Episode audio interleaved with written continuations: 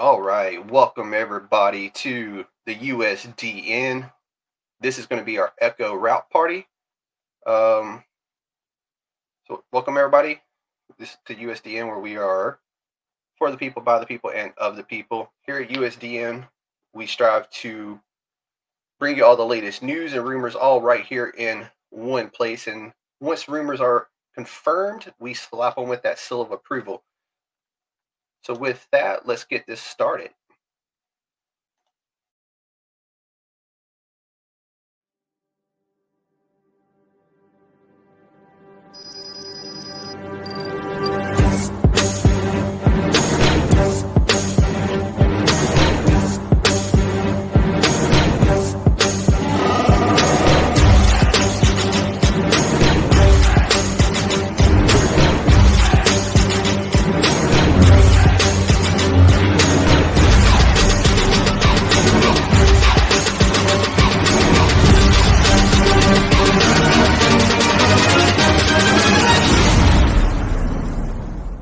It's a trap!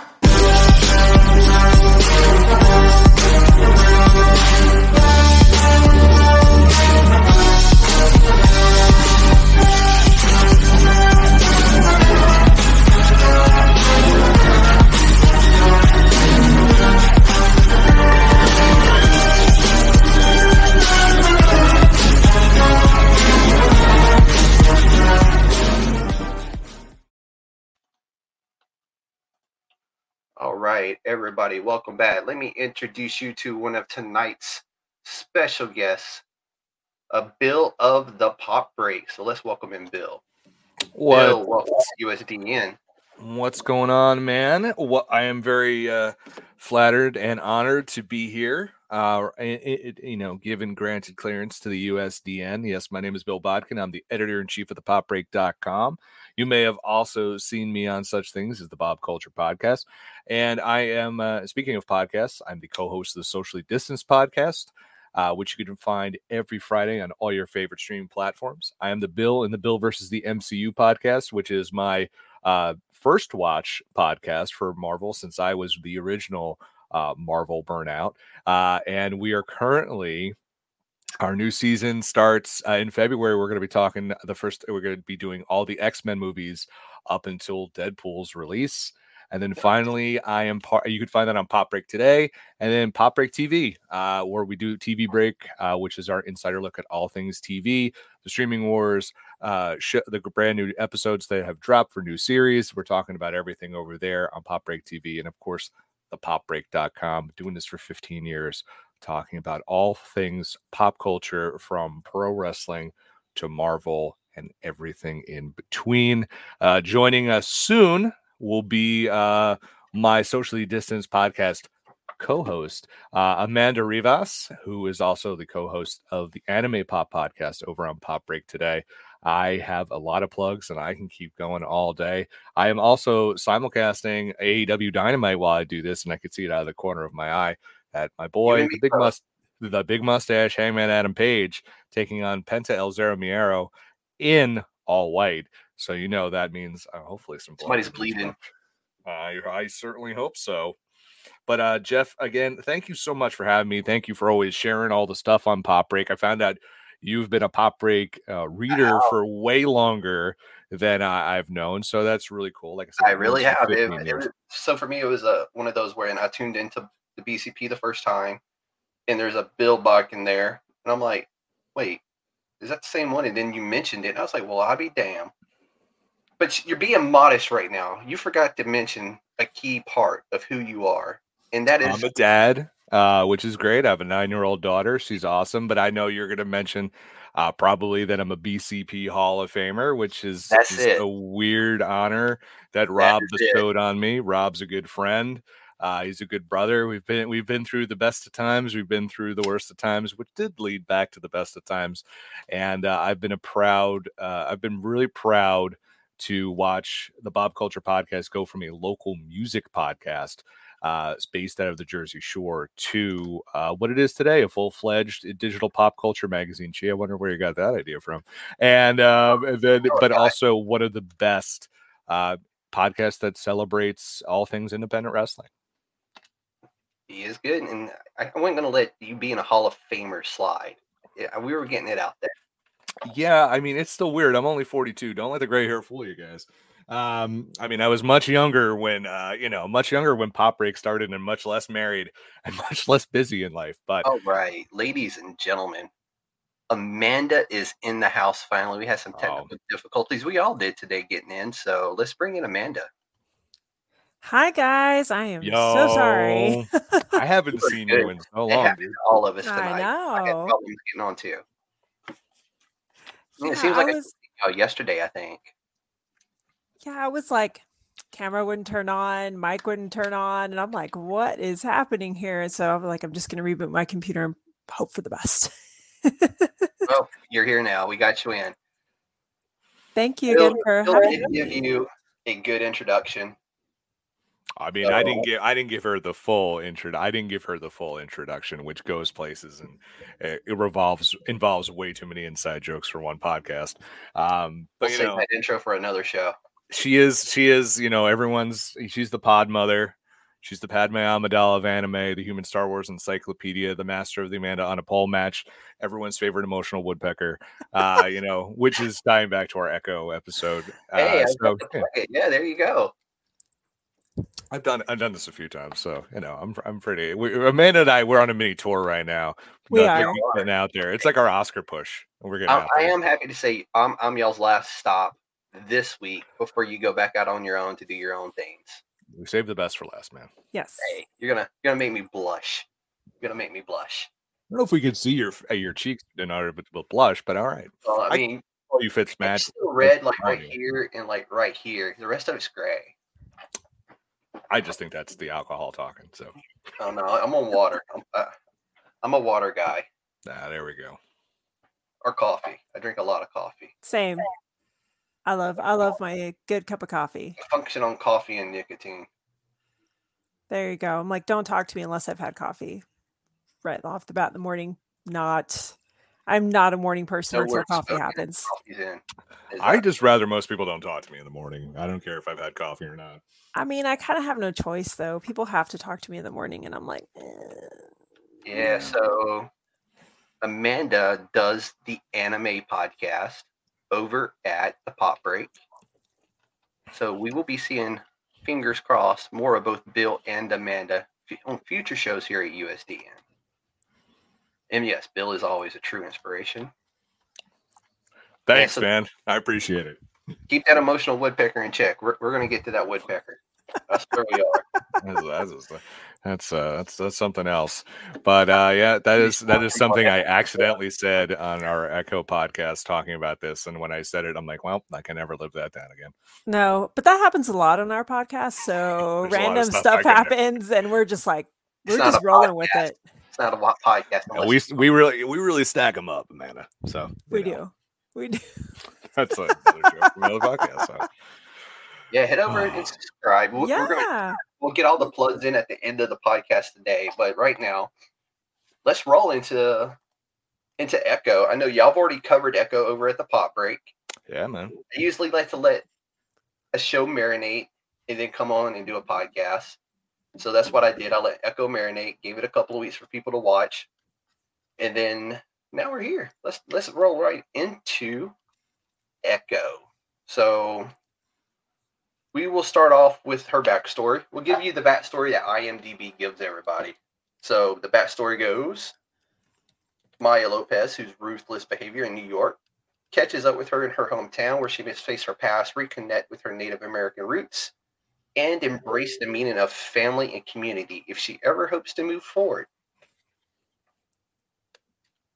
So, what y'all think about the, the backstory that was really given to to that from Disney and I guess Marvel, the Marvel Spotlight series is who wrote that. Then, You want to peek over? Okay. Yeah. Uh, Yeah. Well, you know, the backstory sounded intriguing to me. You know, I had, you know, already the trailer was outstanding. I was like, okay, I'm, I'm hooked. I like, I like this ruthless, um, kind of just the the attitude she brought in. And I mean, she was a cool character already coming in from Hawkeye. So, Mhm. you know, it's like, you know, I I I also really liked the the incorporation of you know kind of her Native American heritage. I think it's it's always really neat when done well when when a culture is incorporated. Um, and I had just come up fresh off of watching What If season two, yes. and uh, you know yep. with Kahhori fresh in mind. And so it's like, okay, you know, this is this is a, a an additional way. I was like, I was even more excited, if you will, to to go down and learn more about Echo because of what I had seen in What If season two, and then for for Hawkeye. So um, it had a lot of the elements I look for in in shows. Again, I'm here for the action. I'm here for you know again you know neat little kind of cultural Easter eggs, and then you know again the family part of it. That's it's always important too. It's very well rounded. Absolutely, and and Disney really did good by this series by they went out and they did the research and did all those things to really incorporate the Native American culture into the TV series. So kudos to Disney and Marvel for going out and doing that. Yeah, for sure, man. Like it, it, it really added to to the depth and the richness of the character and community. Like we're we've seen like there's a lot of uh, which I'll be doing on TV break. I've never watched Reservation Dogs, but I mean, know there's so many people from Reservation Dogs who are on the show, but also just coming off of it, it, was it was a little worried. I think they were a little worried here because you had this character that was not the most well known comic character coming off of Hawkeye, being maybe the third important most third or fourth most important character on the show. I mean, a scene stealer when they were in it, but mm. what were people talking about? They're talking about okay, Hawkeye's done. When's the next Young Avengers thing? Is Daredevil coming back? And then we're getting to Echo. Well, well they did kind of spring Echo on us for sure. They did. They did. And so I think that was their worry a little bit like, what are we going to get here? And I think Marvel did the right thing by making it a spotlight and saying, okay, we're going to steep this in the Daredevil, uh, you know, Netflix Defender saga style. Yeah. And I think that worked really well because I mean, we'll get to it later how the marvel of it all was, I think, what Amanda and I were both like, yeah, I don't know if we really needed that, but we'll get into that later. No, no, absolutely. I mean, we got a, a nice, nice little show planned out here for us. Um, with that being said, do y'all want to roll into the comic book and how it differed from the TV sure. series? Sure. So she did make her first appearance in comic books in Daredevil number nine in 1999, which in comic book years really wasn't that long ago. And she went on to become a crucial member of the Avengers and New Avengers teams, which is she she's never, from my knowledge, ever gotten her own comic book run until recently when they announced the TV show. I, I'm, I could be wrong on that because I just got back into comic books within the last couple of years. Same. Yeah, it's it's. I haven't touched the comic book at least for Echo I know a little bit about her, but I have not read the the comics. So there's a question in the chat. I don't know if I'm supposed to read it or not, but I'll do it. Uh, yeah, I'll read it. Did either of you have an expectation of Echo based on Hawkeye and or What If? Uh, yeah, yeah, yeah, yeah, yeah, absolutely. Because I mean, her, she was ruthless in Hawkeye, and that's really who she is. Yeah, so, she, stole, she stole. She stole the show. show in Hawkeye. That was such a cool part of that was such a cool moment in the series. Yeah, but again, I was I was worried. Like my worry was uh, it's just like how much you know, like were they gonna get cold feet halfway through it? And I'm really glad they didn't because they really stuck to a family story for the most part of the story, like Amanda, like Amanda said and that turned out to be some of the best stuff there. So yeah. But my expectation from What If was I was wondering since Devery Jacobs was the voice of Kahhori in What If season two, we're like, well, is this somehow going to tie into this, or will she? That's what I was. Will Echo's powers or not? Which I'm you I know is coming up. Where Echo's powers, maybe that's going to differ, and maybe there's some sort of link between those two. And I can see them doing that. I can see them eventually bringing the two together. But but we'll see. That I'm pretty sure Marvel has a plan. I hope. Yeah, well, it'll be interesting to see what they do with Kahhori because she is a completely original character. So they really can incorporate her wherever they see fit, is the way I look at it. Because there's no precedent for Blank her. slate. Blank slate. No comic books. No nothing as of right now. I did see. I read an article that they were planning on comic books later. Yeah, I'll, I'll probably probably say later this summer we'll see our her first comic book hit the shelf. Oh, we did. I mean, we're already seeing a new Thunderbolt series, which Mhm. I'm uh, which I'm reading through, but it is different from the films. But so yeah, I wouldn't be surprised. I mean, Kevin Feige is in charge of Marvel Entertainment now, so like everything's kind of run. Everything's got to run through him. So I'm not shocked that we're going to see some of these MCU originals like getting or MCU updates getting new titles coming up. Oh yeah. So with that, the um, w- when it comes to her Native American heritage in the TV show, she is being reflected as being a member of the uh, Choctaw Nation, but in the comic book, she was the Blackfeet Nation from Montana.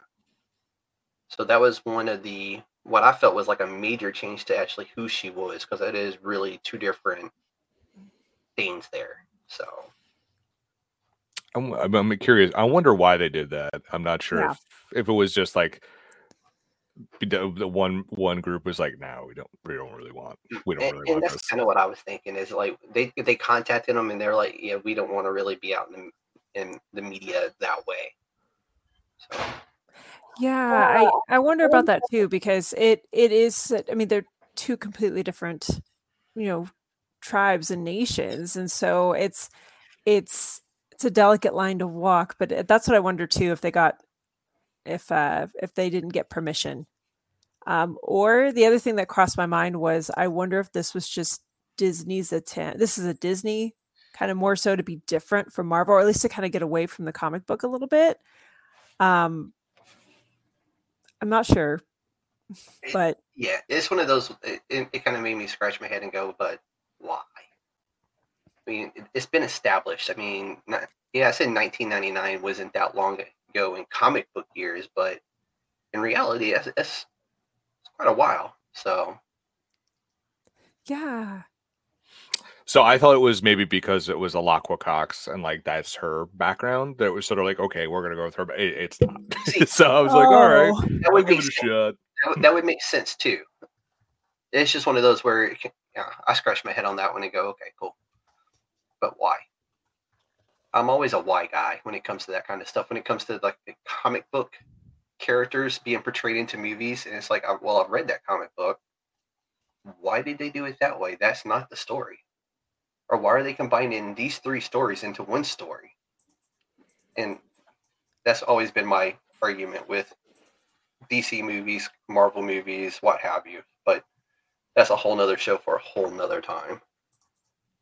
So in also one of the big differences is when Maya shoots Kingpin in the Marvel comics, she returns home to explore her roots in the TV series. However, in the comic book, she travels. Like she just goes about. She has uh she meets Wolverine, befriends him. He helps her recover and teaches her Japanese culture, customs, uh, or about organized crime, and really What a teacher! like a mentor know. to. I was like, let me tell you, let me teach you about Japan. Here's the mob. Let's go. Yeah, Where was that class at Rutgers University, guys? Come on, could have taken that. That's a good question. But you know, it's one of those where they sh- they were like, "Oh, she just goes straight home." No, she actually, she she she kind of made her her rounds through the uh the towns there. I mean, she I- ran into Wolverine, so She made she made the town. She worked the territories. You know, yeah, exactly, there you go. exactly. she was a good she was a good Yeah, brother, and we didn't even know. I know. always got to reference it back to the territories. well, I can definitely see why Marvel would pull any mention of Wolverine out because they're really, I think, just trying to hold. I feel like they're just trying to hold him for the big reveal when we get to the X Men in this. Yeah, he's a huge part of he's a huge part of Miss Marvel too. Uh, there's Yeah. a, a great comic series, and they actually call back to it in the new Iman Vellani run, where he she meets him in a sewer, and they Mhm. fight a huge alligator. Like Like it's great. I mean, that, like give me Hugh Jackman and Iman Vellani fighting a CGI alligator. Shit, I'll I'll be I'll, I'll put me in an alligator. day. I'll be Yeah. an alligator suit. I've done it before in high school. Uh, long story of my history playing animals in musical theater in high school. There, uh, but So you're telling us you're Wolverine? No, he's mean- telling us he's got a secret history of being a furry. no, I'm telling you. Listen, if you need someone to pretend to be an alligator, I can do it. Also, I used to have longer hair, so I definitely look like Wolverine at one point. Uh, but no, I've never been a furry. Uh, and um, I that's one thing I'm definitely going to put out there to the world so they know that. And I'm very proud to say I have never been. No judgment, but not for But me, you, guys. you didn't say that. You said you've had an experience playing animals. In musical theater in high school, at an all boys Catholic high school, there's more jokes you can write in Yeah. there than me being a. I was like, you're not helping yourself out at No, all. no, no, trust me. The Catholicism of it all, which we'll get into Daredevil soon enough. That Yeah. alone, that alone Yeah, fucked people, me over. you know what I mean? Come on. Let's that hole a little deeper there, real. So But this yeah, is gonna come. Elvin actually said that, so that's something they're holding. on- Wondering why they're holding on to that. And, well, Wolverine's Well- not actually out in the MCU yet. Not until Wow, July 26th. Well, yeah. that yellow, that that musty yellow suit, mustard yellow suit, I should say, is coming out real soon, July 26th. and we are going to see our first Finished today. trailer for it Super Mhm. Bowl Sunday. Yep. It finished wrapping today. There was something else that finished wrapping today too. I can't remember what it was off the top of my head. Daredevil started Monday, Yeah. Daredevil did start on Monday. Yeah, you're right. and listen, you could judge me for being Catholic. It's fine, Black Mac. Oh, I no, I appreciate wouldn't that. that. Hey, a man's faith is a man's faith. I know, trust me. I make fun of it all the time. So you can do that because you're of that faith. I'm not. I I can. No, I mean, I mean, come on. I, will I, I'll let Amanda roll we're the with same. We're yeah, it. We're we don't care. We don't care. We're Yeah, Catholics. We know. We make fun of like- ourselves. It's It's okay. like fuck it. But yeah, we, I mean, we could. I mean, listen, I played, I played, a, I played a goat in in, in one. I played, I played so a you horse. really, so you really can't say you were the goat. I, I can't say that. So I also I could could not let you, that pass. I could. I was the Hall goat of man. Famer. He is a goat. he and that was goat, 1997, literally and so- figuratively a goat. Hey, Tom Brady, kiss my ass. Hey. As a New York Giants fan, I can Did say beat him to the Hall of Fame. Yeah, I did. I did. True story. True story. So one of the biggest I felt differences in well, even with Hawkeye, is that the original Ronin was actually Echo, and then it was later later on taken up by Clint when he went on his uh, killing spree. So that was an, another big one that I felt was like, okay, we got Hawkeye and the Ronin, we got Maya slash Echo in Hawkeye fighting the Ronin, which kind of discombobulates the timeline of those things, considering she was the first one to bear the mantle of the Ronin. But yeah, but now that you say it, wouldn't that be pretty cool if she returned and she picked up the Ronin costume or modify or took it? I know Clint burned it in his uh, lovely Yeah. barbecue, but I mean, listen, guys, costume designers exist. So- And then I- the I could see it. armor being incorporated into that. I was yeah, I was about to say she's got she's got the newer gear. She could probably make her own Ronin outfit, or you know, with the new one she's got. Listen, we don't know how good of a uh, like a costume designer Biscuits is. This is Uh, true. and I Uh, mean, You leave, my, you leave my boy biscuits alone. listen, That's I'm okay saying, right what if. Biscuits And is Billy like the right. dude from Daredevil who made the Daredevil costume. I'm This just trying to true. give biscuits another payday, brother. That's what I'm This is trying to do. This I'm is trying true. to get him an envelope. We just need more biscuits. We need more biscuits in our lives. in your life.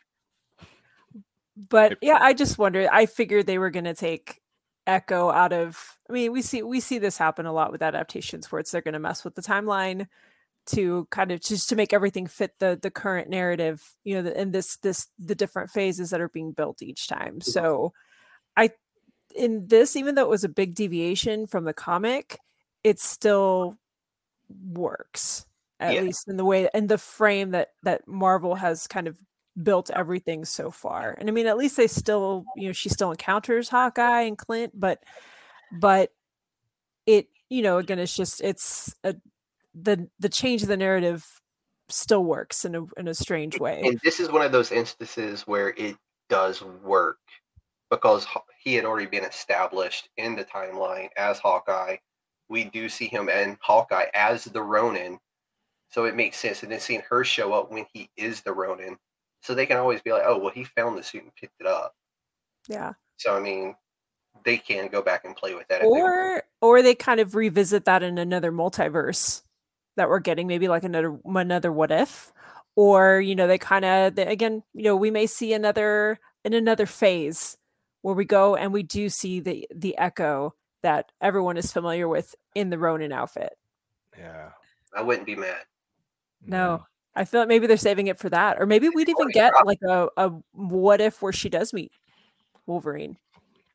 Possibly. Well, apparently, we're getting a Gundam wing and and what if season three. Yes, so I let's, was let's- excited. Yeah, Let's do it. like the season three trailer, like it's like season two ended. Like, let's drop fire on them right now while the fire is hot. It's like they just threw gasoline on the what if fire and was like, boom, here you go. Like, yeah. They're walking through a pit of danger right now, so let's do it. Hey, roll the dice. So another one, one of the differences from the comic book to the to Marvel was her mother died in a car accident when she was a child. However, when sh in the comic book, it was her father who died by the Ronin when she was an adult in the in the um, TV show, but in the Yeah. comic, she was a child still. But however, it didn't matter how it played out, whether you do it that way or that way. Kingpin, Kingpin still adopts her and brings her in and basically raises her. So I mean, at least they got that. Yeah, I was about to say that's probably the most key aspect is, you know, as long as she was raised by Kingpin and you have that relationship there, that I feel like is the most important thing. If they had deviated that from that completely, people would have been upset. Yeah, I mean, for They, they still did it. It's just how they did it. They kind of just like reversed it. Well, and it's still they still gave a very intense, you know, death scene too, where you know, I mean, again with with the, what happened in Hawkeye with her and her dad, and even just revisiting that, that even though yes, he was obviously you know enrolled in a life of crime, um, you still your heart still went out. That scene still They still pulled it's hard to watch and i think with that execution of it you still get the intent across is she's she's lost her dad and then of course she lost her mom when she was young and just even to go from that perspective as a child to see and to hear the heartbeat uh, or like you know sense feel that or sense that was just that was uh that was a lot emotionally so i think as long as that comes across and you get that feeling that she's been lost she's lost and then kingpin fills that void in his own twisted way as we come to find out but Yeah, she refers to him as uncle throughout the entire TV series. She looked at him as that father figure. Maya. I was like, he said, Dude, I that was like, actually really "This good. sounds like a, vol- sounds like a volcano. Um, but And Diet Coke you were just drinking is kind of like right uh, there. that's that's Yeah. years, that's years of Irish whiskey just scorching the old vocal cords. oh, but- that's what it was. Yeah, yeah. It's, it's gonna it's gonna haunt me later. But uh, I think one thing about comic book adaptations is unless you have a very famous, very specific origin story, like it's okay to tweak it a little bit. Like we don't know Echo so well. Like so, if you're a hardcore Echo fan, like you're you're gonna take umbrance with this. But How many of those are there?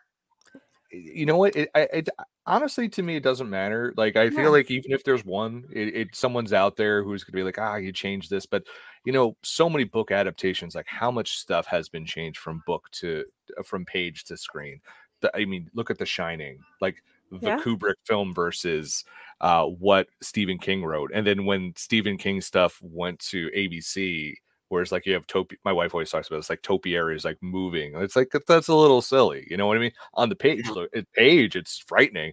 In this, it's just like, oh, there's a there's a CGI tree moving. Okay, this Yeah. is really bad. Um, where's Jack Nicholson, please?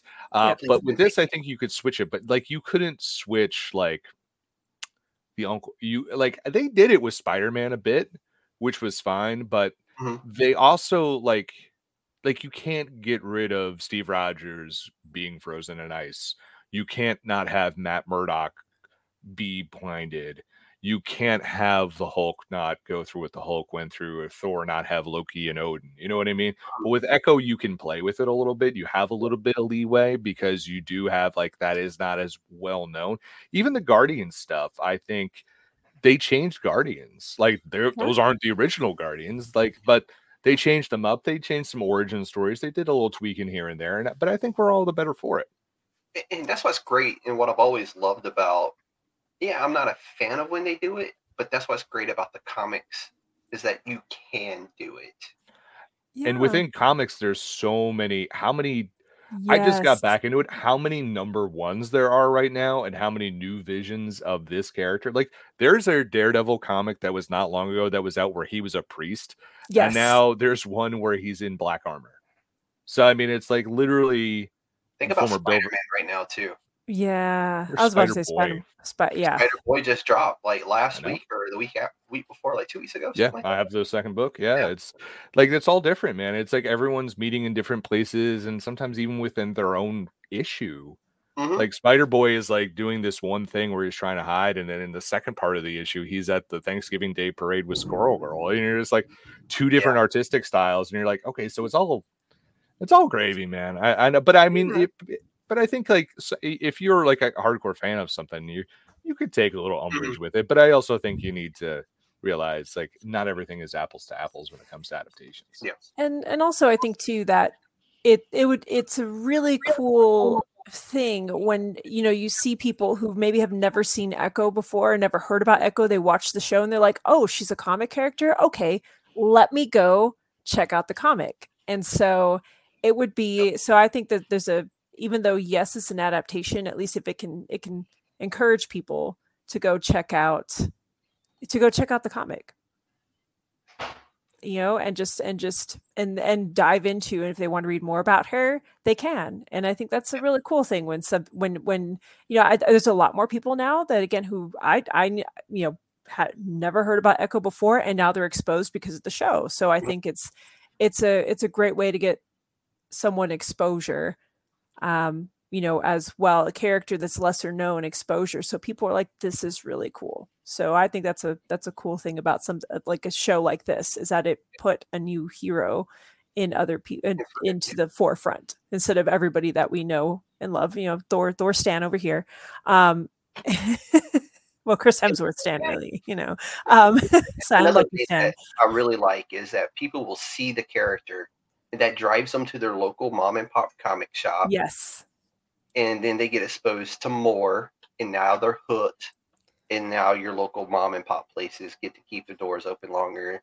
They get Yeah. to feed their kids. They don't have to worry about their electric bills. I mean, the comic book industry was almost dead pre COVID. And then COVID happened. And between the tabletop gaming and comic books, it this all of a sudden comic book stores are thriving once again. And it's kind of been, I think it's finally like leveled out now. And there's, there's still like riding good highs. And people are going back in and like it's, it's terrific to see.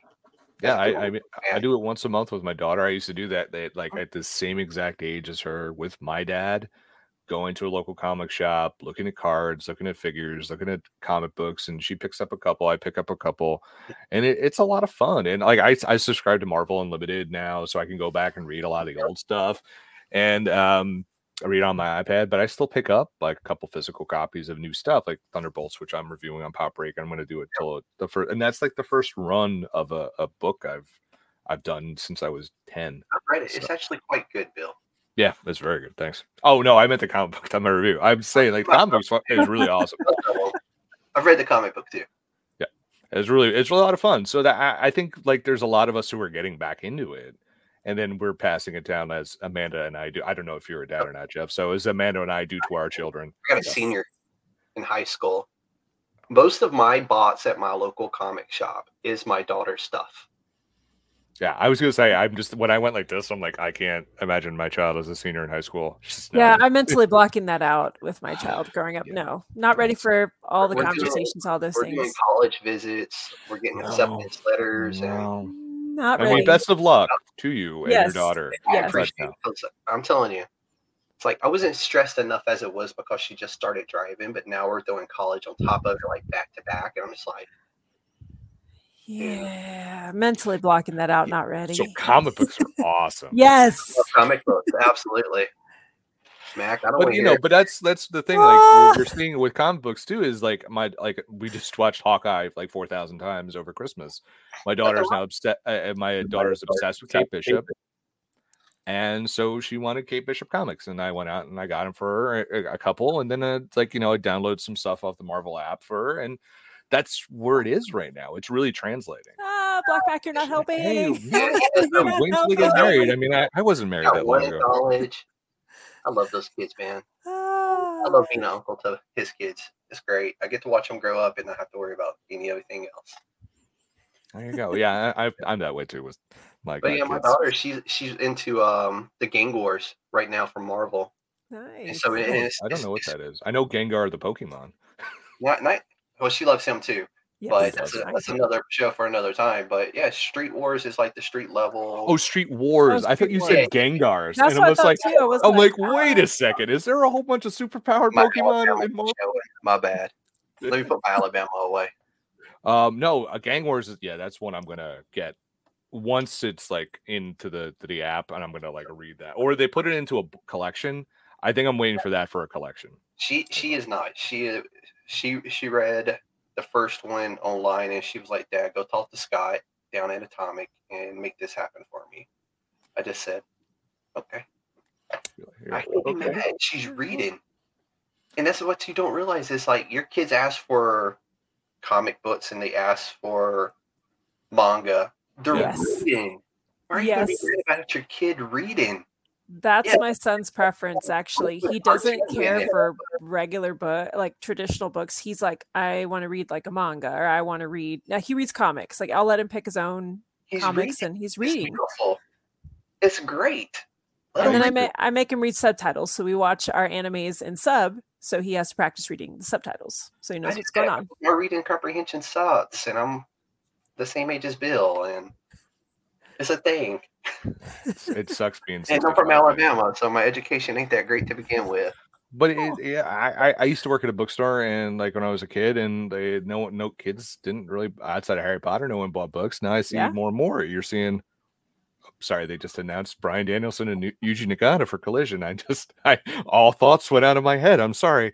Um, getting DVR'd this week. uh, so I, um, Like, I, I think that you know you see kids reading so much more. Like Percy Jackson's huge. So many kids are reading Percy Jackson. Yes. now. and by the way, the show is pretty great. it's a good Yeah. show. So Amanda, you you will love it. Edge. Well, Adam Copeland's in it. Uh, yeah, Yeah, I yeah. started watching the first episode. I, I will get I will get back to it. It's a great darkest- The darkest one possible. Uh, it can't be it can't be as dark as True Detective though. Oh, no, no. Oh no, there's a distinct lack of uh, frozen male genitalia in Percy Jackson. Yes, Kimberly, you might want to see it. Maybe just you know, sometimes it's just a preference. It was easier for my son, and he was more engaged. Um, my son does have ADD, so that also I think you know it held his attention span longer to read comics and and even now he's starting to with manga like he's not super great at manga but he is enjoying it because it's it's like he's reading the one some of the one piece ones although Awesome, I awesome. do I do watch where he's he's going with it because I know it will get a little intense, but at least if he can if he can read a volume or two, he's As long as he's not my trying to favorite. throw punches from way over here, you know? Yes. Well, Yeah, I mean "Uh, he is. he He- is.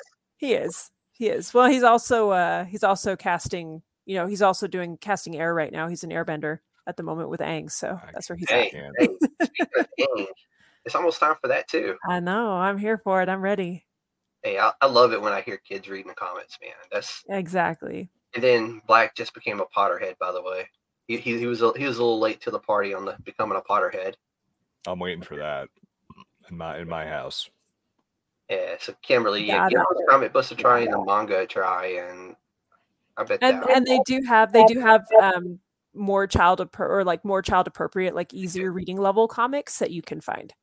There There's is a a section at most comic stores. They have a ki- whole section dedicated to kids, from Ninja Turtles to Yes. Batman, Scooby Doo. It's great because I get Batman and Scooby Doo too because I, I watched that as a kid, So whenever Oh, I think Batman and Scooby Doo come to a comic book, I was like, oh, childhood. Yeah, there's also uh, in in a lot of bookstores like a Barnes and Noble, they they have like more like graphic novels and stuff Right. like that. There's a great one, Marvel one, where it's about Peter Parker has to uh babysit all the pets of all the superheroes, and it's Mhm. not it's a it's a very visual read with not a ton of a ton of words, but it's so engaging visually. I read it in like 20 minutes and i think i think kids will i think kids will it's a really good seller so yeah it's it's pretty awesome so that might be a good one for your son to check out too there's a lot of bookstores that are really specializing in this stuff i think you'll i think you'll definitely find something cool like I said, most comic book stores have a whole kids section. Yes, some of them do. And that's really cool. I'm excited for that because it's passing down to the next generation. Oh, same. I was an Archie. I'm an Archie fan. I'm a fan So of my mom- Archie horror. Like Archie horror stuff is like top shelf stuff for me. I love that. Yeah. Yeah. My mom my mom still has a lot of her old Archie comic books. She probably can sell that for like a mint dude She didn't always take good care of them, but yes, she probably still could make a good amount of money from them. doesn't matter. I've seen stuff sell for ridiculously prices, and it's like how. But let's get back into Echo, guys. yeah, We- yeah. Tangent there. So in the MCU, it was the Ronin who killed Maya's father. However, in the comic book, Kingpin killed him. And then he told her that it was the Daredevil that did it. yes That was a big Yes. deviation there, but it doesn't affect with the story that we're getting currently playing out with Echo and what I think we're going to get again with the new Kingpin story coming out in the new Daredevil. So I think it's going to be a nice mesh when Daredevil hits the hit the streets. So oh, I'm excited. I'm excited. Yeah. Uh, I I really am looking for. I still haven't seen season three of Daredevil. I'm gonna after I get through my homework assignments for socially distance and all the other podcasts. So in like uh, next year, I'll I'll I'll get through Daredevil season three. I'm really I, I love the first two seasons, and uh, I'm very excited for the arc they're gonna take with uh, Kingpin here. Oh yeah. See, I I I know we're gonna get to it. I think we're gonna be talking about Echo and Daredevil, and I'm curious to see how that goes further. We got the we we got their initial interaction in the show with that pretty cool fight scene. You know. Well, Um it's funny that they're fighting now. They became lovers later on. and I don't know if that's gonna happen. I guess it's because of a timeline issue, but I mean, I I mean, I don't blame her if she goes after Charlie Cox. I, I I like Maddie's short kings. uh, all Matt as stick with call all Maddie. He's he's not bright when it comes to the ladies. So he he's he But just he gets he's charming though. Like know, but he always goes for the wrong one, and it's just Oh, She Hulk was bad for him. No, no, no. I liked good. them together. Listen, as That someone who married an attorney, I can tell you he made the right choice. But um normally you're just like, Matt, oh, God, dude, like just get it together, keep your head in the game. But then again, Maya, I don't know. Uh, she suffers no fools, so I could see like a little late, like he tries something and she's just like, No, no, we ain't doing "Nah." that. Yeah, I don't I don't think in the this timeline I could see them. I, I'm curious to see if Disney tries, like Disney Marvel slash Marvel tries, but I think the way that they've built up both characters, I don't know necessarily um if they would actually hook up or not. Again, you know, would I Maybe. turn down Charlie Cox? I mean, he's I like my short kings. We know this. We you do stand a I love short my king. short I have my short king at home. Nobody's judging. He's a nice guy. I like him. Oh, thank you. He To you was great. guys, he's He was- nice. He, he was he was uh, great to, on Loki season two. I loved him. That's an inside joke because I'm staring at you like, what are you even doing? Just go back to Loki season two. Just watch for a certain character, and you'd be like, "Oh, I get it." All right, I got I got to do that now. I mean, Yeah. but yeah, she should be in Daredevil. I I think she has to. But there She was also to. a question if White Tiger, like, I had heard rumors that White Tiger is Jenna Right Ortega. White Tiger showing up. There's uh, I know they confirmed it today from CBR. Got the article that uh, Bullseye, Bullseye. is showing up. So- Everyone Well- reported that one. Like eh, like every major outlet it's reported, which is cool. same. Yeah. Yep. Well, and even the Crime Guild in the from what I read in the the show. I mean, it- there's it's tied to to Bullseye. Yeah, and and we're sup- um, damn it, Bill.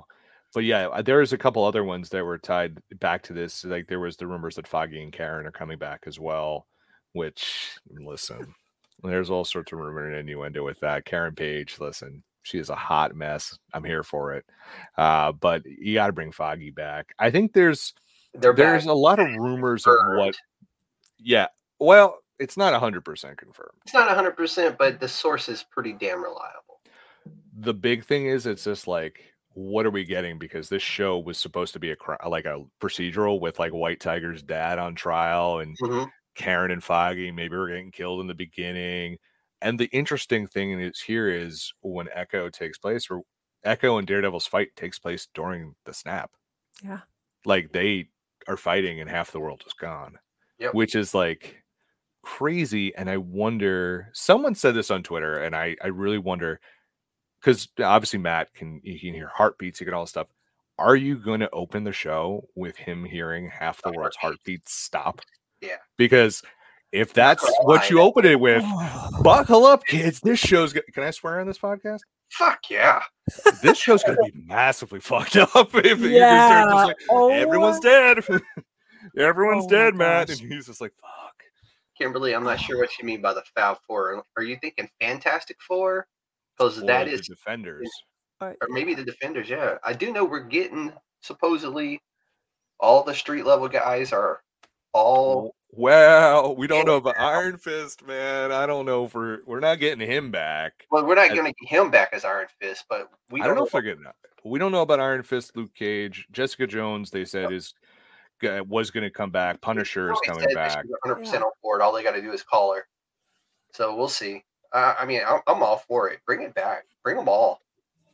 One big showdown after the snap. They I'm can keep for Iron Fist. Hey, the Iron Fist wasn't Daughters of the Dragon, bring them in. It's not. Ooh, that's a oh, that's hey, a good one.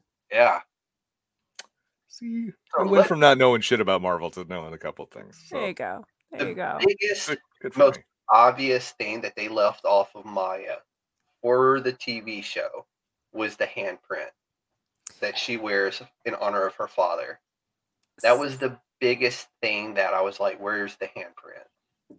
I feel like they might be saving that. And I think like in a very it's I feel like it's still going to happen, but I feel like it's going to be in a much more dramatized type of way.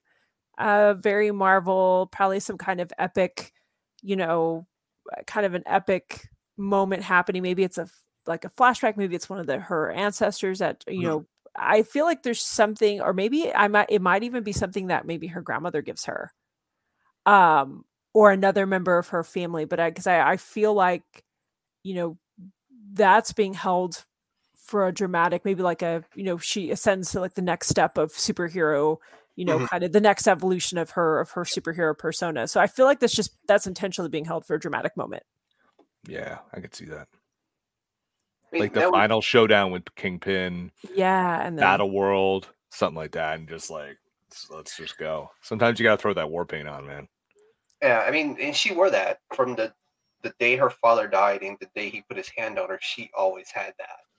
So that was like the most glaring thing to me. That was why did they leave that out? But now Amanda's got me thinking like they're going to do something cool with it. They got to, and we'll see it in Daredevil.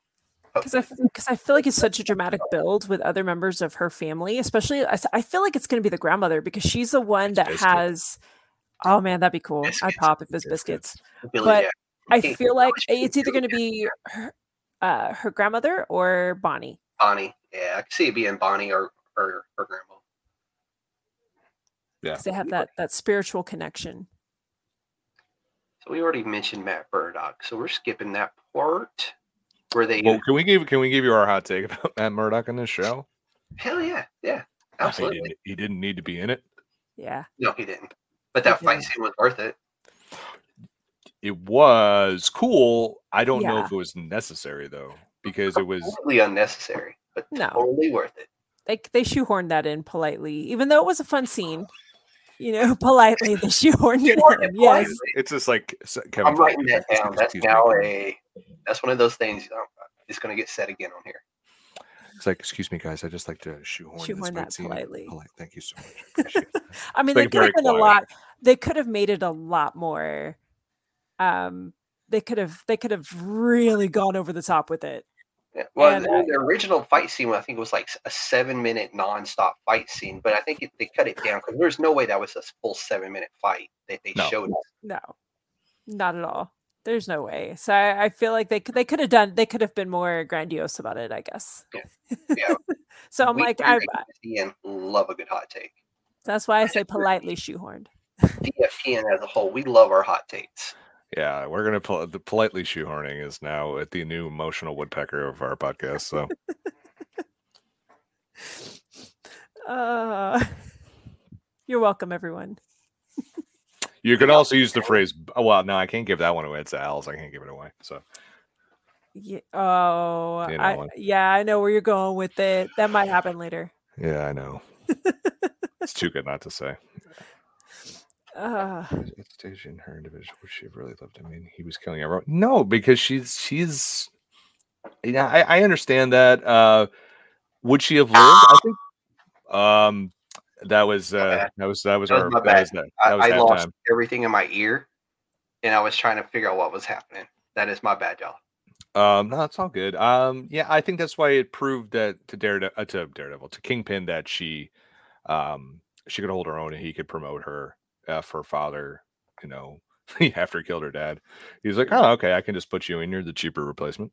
And um, but I also, I also think that's going to play into uh, Daredevil, Born Again, where somehow he remembers her and there's some sort of connection there and stuff like that. And maybe that's where we get the seven minute fight scene. yeah, yeah. It's got to be 94 episodes, so. Yeah, all of a sudden, like everything in my ear just stopped. I couldn't hear nothing, and I was like, Aw. "Well, I think my head something happened with my headphones." So I went to pull, and I didn't expect it to, to completely sound like a banshee screaming at y'all. That's my bad. so Oh, it's okay. let this be. This would be our final difference here. Is what did y'all think about her them changing her power set in Dare or in Echo? From her having just the ability to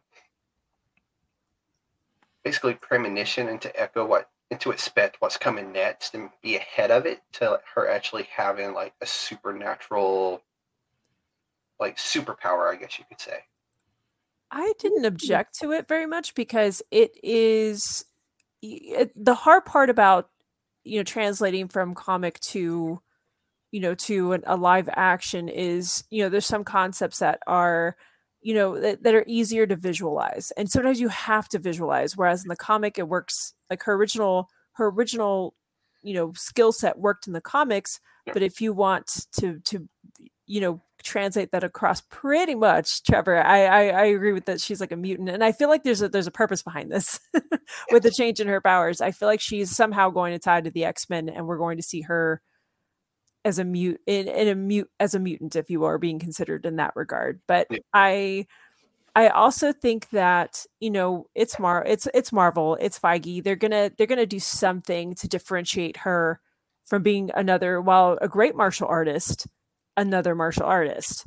Um and so I, I feel like they they handled her abilities in a very tasteful way you know that i think was respectful of her culture. I like that they tied it to you know to the first choctaw that you got that lore um so they made it a very intriguing you know kind of an intriguing oh that's a good one kimberly with the Oh, tie to yeah. wolverine and Stryker's program that's a good one yeah that's solid um Yeah, I was going to say that, Trevor. yeah it was basically I, she was I- basically a female taskmaster yeah, I, I, uh, I've watched Black Widow about four times in the last three days. So, um, yeah, it- it's Taskmaster's thing. like with the daughter man Yeah, yeah. So I mean, hopefully it's one of the these situations where her abilities will grow and maybe be become more individualized, more unique to her as as we move on with whether she's you know obviously I think she's going to be in Daredevil, but if we get a season 2 of Echo or not, um you know, or she we get to a point where she shows up you know, maybe like in Secret Wars or something, and she's got more evolved powers. Because that, that would be cool to see her and Kalahori together on the um, screen at the same on the time. screen at the same time. Although we've talked about whether we want Kalahori to move from from uh, animation to live to live action. We've heard different takes on that. So What's y'all's take? Give us the hot take now. I'm all about it. you want to go first, Bill? Oh man, I have to remember a hot take from three weeks ago. Uh, I don't remember What I had for your, lunch. your hot take from like meow?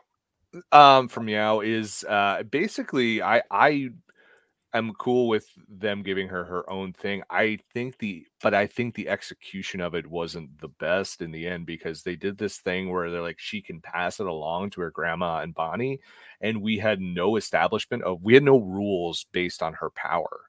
So it was like okay she can she can uh, you know they are tied to the women of the Choctaw Nation but like we don't know what her power is. It was like part of it's like she's a great um so it's like she's a great you know strategist. She has this power. She does this. She does that. That's cool but you gotta you gotta work it in a little bit more. It was like there is a truncated part of that finale that if you had let it breathe a little bit more and establish what her powers are then you're like ah cool cool cool and now i know what's going on here instead of what it was like I love the healing part, and I know Amanda and I were both like, "That was cool." Like when she does that with Kingpin, and now Yeah. that's not really going to heal Kingpin. It's just like closing one door and he's going to open another uh, of evil and uh, disgust.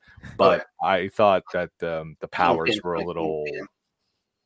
powers were a little. That's the marvel of it, Yeah, you know. that's. The, I mean, they, they were they were going to have to Marvelize her and make her, you know, fit into the Marvel, you know, the, narrative. the narrative at this point that we have. And so, um, Kalahori, do I want to see her go from live action or animated to live action? I, I think if it's done well, um, I would be o- maybe okay with it. But I, I also do like the fact that we have this character that's animated um, as well. And there's a lot more freedom sometimes when you go in in animation. I feel like just like you know, I think it's kind of the same idea. Like if you go from an, a you know like One Piece, right? You went from live act or uh, animated series or anime series to live action, and in this case, it worked. Although they, I feel like it's going to be a challenge in later seasons because of everyone's abilities. You have to translate those from anime to live action, and I I got just a feeling they're going to leave characters out because they're not going to have that well- ability to really yeah, and and I. look on the screen. I, I feel like with Kalahori though, you have to be careful if you translate her to live action, where she has more freedom to have some pretty cool um, ways to manifest to show her abilities. She also has some abilities that are a little similar to. Um, they remind me of very Scarlet Witch type of powers, and I don't know Mhm. necessarily that we need another live action. Here's the thing about that though. She's going to be a big bad She as is zombie Wanda. So yes, why not bring her in into that? because Wanda has to heal the universe when Yeah. she she comes from underneath the rubble of Mount Wundagore. Man, she's not done. She's she's she's come. Wanda's coming back. I think if you see Corey, it's going to be as a, as Echo sees it as a vision, and it's going to Oh. be whether it's in Daredevil, whether it's in you know whether it comes to her you know speaks to her in the multiverse or something like what like because we are in a multiversal saga she's in a Yeah. different time so maybe there's some sort of interaction there or marvel just might leave her in what if like i don't think, know if we're going to see captain carter in live Yeah. action we i mean we did uh, we did but i mean nothing like as a headliner or anything are we going to see certain versions are we going to see the happy hogan you know the the freak are we going to see that come out no that that's that one can stay animated. Although yeah i think there's some that are going to stay animated and i think echo has to stand on her own because she the, the show did get really good critical reviews and it Mhm. has got an audience so i think echo is where the money is and Yeah. you can't keep how uh on bill versus the mcu we did a thing where we tallied like how many like heroes there are there's like 75 different characters and there's so many of them over the past two years that are just hanging threads hercules clea Skaar like so many and now you're thinking of adding white tiger and now you're going to put a whole new fantastic four it's like Mhm. almost like you could leave Kahhori as a small Easter egg for fans of What If. Yeah. And then just leave that character I there. don't know, man. I'm I'm kind of liking the idea that she is a vision to Yeah. Echo later. That that to me is like I'm like, ooh, Bill. I'm like, damn. Like that's that's a good one. Yeah, I got it. Blind squirrel finds nut. Broken clock is right twice a day. Eh, that's that's a good one though. So I I I interpreted her powers as kind of like her in sisters can go to any of them because I mean, Grandma was whooping some ass. All right. She, she was. She was. And it's kind of like it, Let's it go, wasn't Chula. Maya's power. She didn't have that power at the time. It only goes to when it's the person that needs it. Her grandma needed some super strength, so grandma got some super strength. Bonnie, you know, she got the same. So that's the way I interpreted her powers. They give her what she needs when she needs it. So It just makes me wonder if it's tied just to the bloodline, though. I, that's the way I interpreted it. is That That's- was tied to the That was, that was yes- that was yesterday's podcast, Amanda. Yeah, yeah, yeah. That's true. This is true. Acknowledge him. I see what you did there. I won't. I do. I can't. Acknowledge your tribal chief. Although I'm tired of the fucking story, but that's that's neither here nor there. I Well, know, if but I you're still tired of that, if you're tired of that story, you should hear Amanda's thoughts on the Bob Culture podcast, where she gives you a hot take about that. I'll have to go back and listen to that one. That's exactly why I said it that way. So with that, let's roll right into the episodes. All these episodes, all five episodes, are named after one of Maya's ancestors that she draws her powers from. And I would like to note that the woodpecker that we discussed earlier is called a bisc biskinik, and it symbolized the sacred bird of the Choctaw, and it only showed up when it needed to warn Maya that danger was coming. That was kind of cool. Yeah. Emotional woodpecker. There it is. Woodpecker's going to woodpecker. Yeah, that is very Yeah. cool. That is very cool. So episode one was called Chafa, which um, the ability that Chafa bestowed upon Echo was ferocity. And she's the original that uh, rescued her people from the fallen cave in the very first flashback episode that we get in episode one, which the flashbacks played an integral part in all five episodes all five episodes had its own little flashback sequence that gave us something. So that was played by Julia Jones. Not sure if she's um, Native American or not, but It was a very cool scene. I Yeah. actually thought this was going to be Kahhori. At first, I'm like, wow, they really, they really prepped us with what if, and then not so yeah. much. No, I was in the same boat as you went in that first episode. I really thought I'm like, wait, didn't I just see this? I'm like, damn, they're just really gonna just drop her in what if, and then like, bam, echoes. Here we go. Yeah.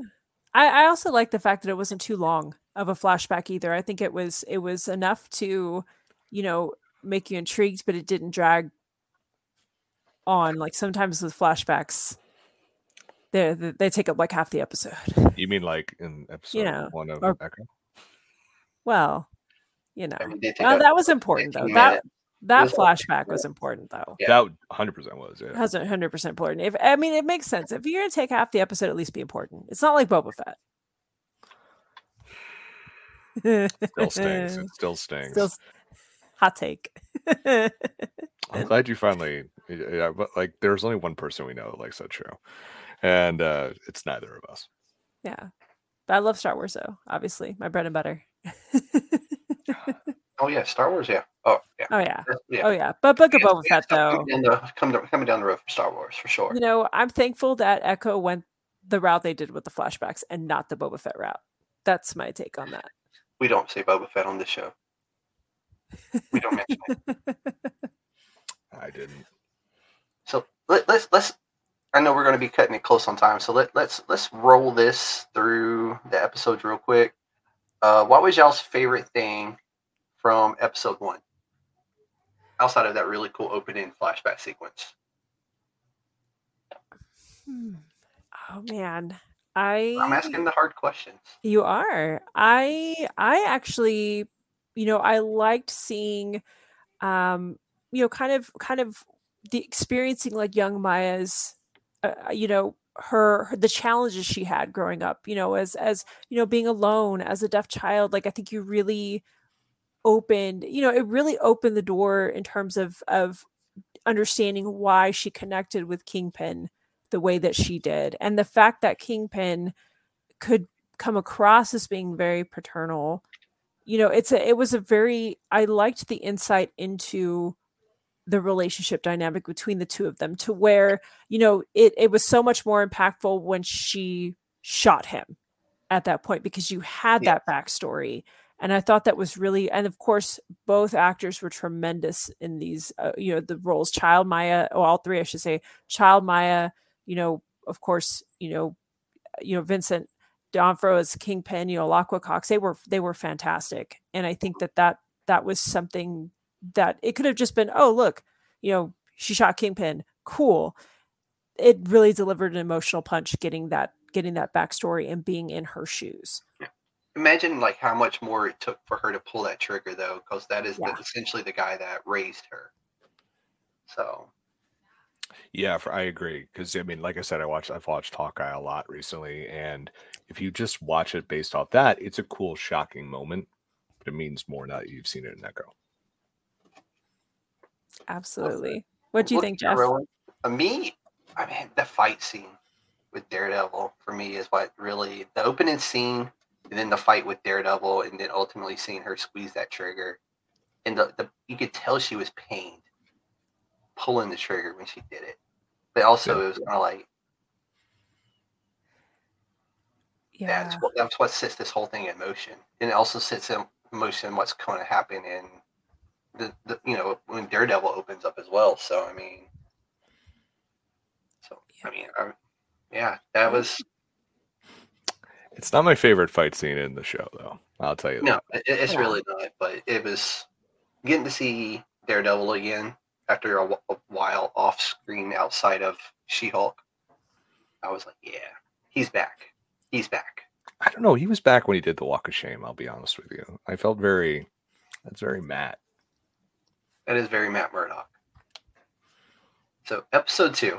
I was also Yes. waiting for Amanda. I was like, just like I'm waiting for an Amanda thirst trap joke in there. you know So- i i was already you know You were charlie cox i miles was like away, miles well, away. She was I already just- dreaming. She was already in well i mean i was just thinking about that moment where i was like he was right across from me hot little short king that He was was that's he was in real life right across from me i um was in line to get my picture in, in full cosplay my Ahsoka cosplay with um with rosario dawson and ashley eckstein with my son. And was just all of a sudden just curtain pops open and i just hear charlie cox like a few feet in front of me just going oh this is really what's everybody in line here for? And oh you know just kind of and you know people are telling him and he's like oh you look great in cosplay. Of course here I, here I come with my phone. I'm just like click. Thank you Full Irish accent, I'm sure too. oh yeah he was just. That only was- adds like three points, right? exactly i was just only three only three his height alone was enough for me so i was like i'm pretty sure i was like i'm pretty sure he's about the same height as my little short king at home I now have a basis for everything I need to know. so i'm just killing bill over there and this is what i. I th- this is why i'm the co-host of the socially distanced because i entertain bill so much yeah, I can, Oh, yeah. Oh, I'm dead. I'm deceased. Souls left my body. I seen it. it, and it was running pretty fast.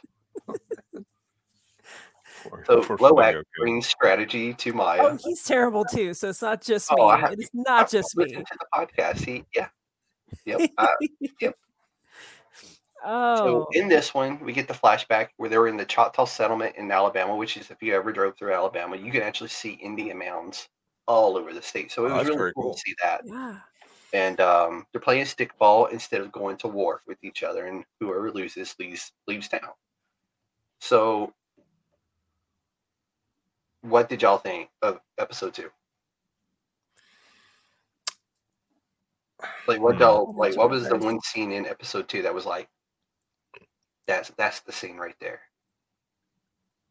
Oh man, um, I just love I bis- we get biscuits, and I'm happy with that. I love biscuits. You get He's biscuit great. and He's Billy great. Jack. Can't forget Billy Jack. Exactly, exactly. He's on pod.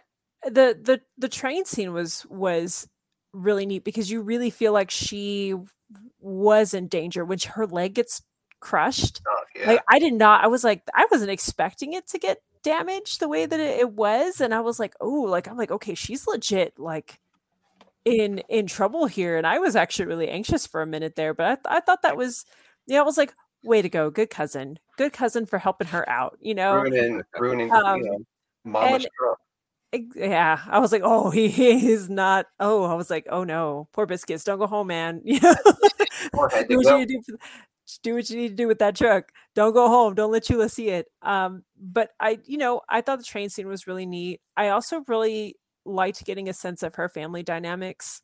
Um, you know, I thought the storytelling was really, again, continued to be really well done here, and um, it just, you know, again, I- I'm like biscuit. Biscuits was so great. I love biscuits. I'm He's like, great, man. He's so great. Like you just, you just everybody should have a cousin like biscuits in their family. Everybody does have a cousin like biscuits in their family. If you If don't, you don't know who that out. is, it could be you. this is yeah. I can see that Bill being definitely the biscuits. That's me. Uh, for me, the best part was the um, Oh, that's cool. I didn't know that. Oh, okay. Yeah. yeah, I, I I remember that. Um, my favorite part is the fact we get the reveal of it, just like when they're like, "Oh, what did you steal?" and she's like, "I didn't steal anything." You're like, "What?" And then it's just like, Yeah. "Let's blow up Kingpin's armory," and that I think it's really cool. It's it shows you the strategy. It's already there, and so we're already who's biscuits. He's He's the cousin. He's a cousin, and he's he's a, one of the great Marvel characters of all time. Um, he's is like now. on par with Lucky the Pizza Dog, uh, but Yes. n- not not quite there, uh, in my opinion.